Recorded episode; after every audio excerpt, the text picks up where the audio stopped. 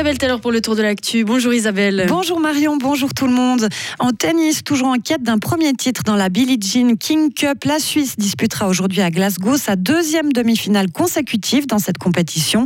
Belinda Bencic a donné hier un deuxième point décisif à son équipe face au Canada en dominant Leila Fernandez 6-0, 7-5.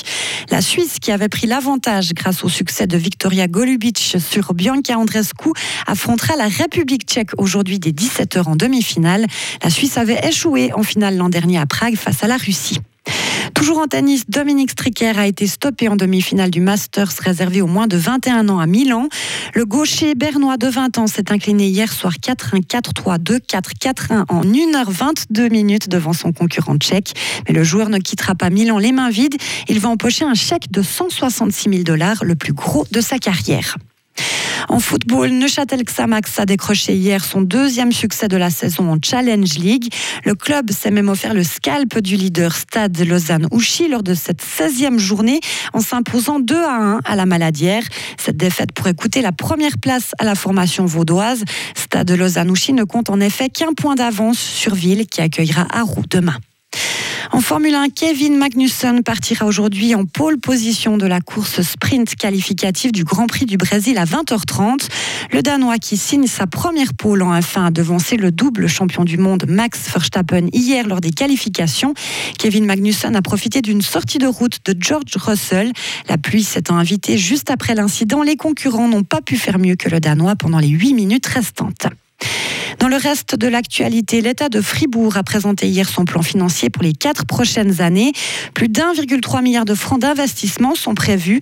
Les charges se chiffrent, elles, à plus de 370 millions de francs et augmentent bien plus que les revenus. Jean-Pierre Sigun est le directeur des finances je dirais presque c'est le propre d'un plan financier. Euh, les, déficits se creusent parce qu'on ne cherche pas l'équilibre qui n'est demandé dans notre canton constitutionnellement que pour le budget. Mais ça veut dire que les déséquilibres des autres années doivent rester dans une ampleur. Elle sera de l'ordre de 100, 150 millions pour 25-26, euh, puis d'une cinquantaine, un petit peu moins de millions pour 24. Il faudra évidemment que ces montants restent en quelque sorte comprimables eux-mêmes. Ça veut dire qu'on peut travailler sur ces déficits pour les ramener à zéro, ce qui est l'obligation année après année avec le budget. Au niveau du personnel, le canton prévoit de créer un peu moins de 500 postes, dont le tiers environ pour l'école primaire.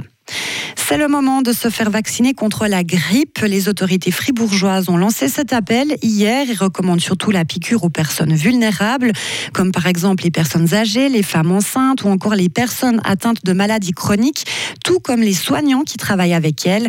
C'est d'autant plus important cette année, selon le canton, que l'immunité collective de la population est basse. Après deux ans, le virus a peu circulé.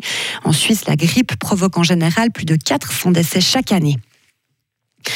Comme à Fribourg, le projet du canton de Genève de généraliser le 30 km/h sur 300 axes fait grincer des dents. Le but des autorités genevoises, c'est de lutter contre le bruit routier, mais la mesure est impopulaire, attaquée sur tous les fronts. Des partis politiques ont déposé des recours comme le PLR, le MCG, l'UDC. Un autre recours a été déposé par l'association le TCS.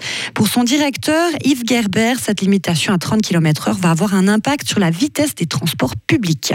Globalement, on perd 5 secondes pour 100 mètres quand on passe de 50 à 30 km/h. Ça impacte les transports publics, tous les transports professionnels. Ça peut paraître peu, admettons que c'est même 2 secondes ou 100 mètres, mais sur toute une journée de déplacement, quand vous avez une tournée à réaliser, si vous avez même des horaires précis à respecter, vous pouvez vous retrouver en fait en difficulté à devoir engager, soit mettre du matériel supplémentaire euh, sur la route, soit engager du personnel supplémentaire. Les transports publics zurichois, par exemple, avaient fait une étude d'impact sur euh, l'effet du 30 à l'heure. Sorti que c'était plusieurs millions qui étaient en jeu. Du coup, Zurich a fait machine arrière sur cette généralisation du 30 km/h. Des propos recueillis par nos confrères de One FM. Elisabeth Baumschneider se porte candidate au Conseil fédéral. Elle l'a annoncé hier après-midi.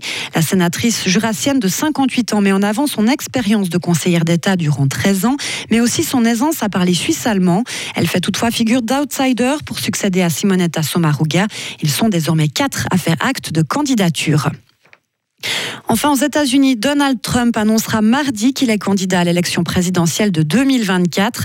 C'est ce qu'a confirmé hier l'un de ses proches conseillers.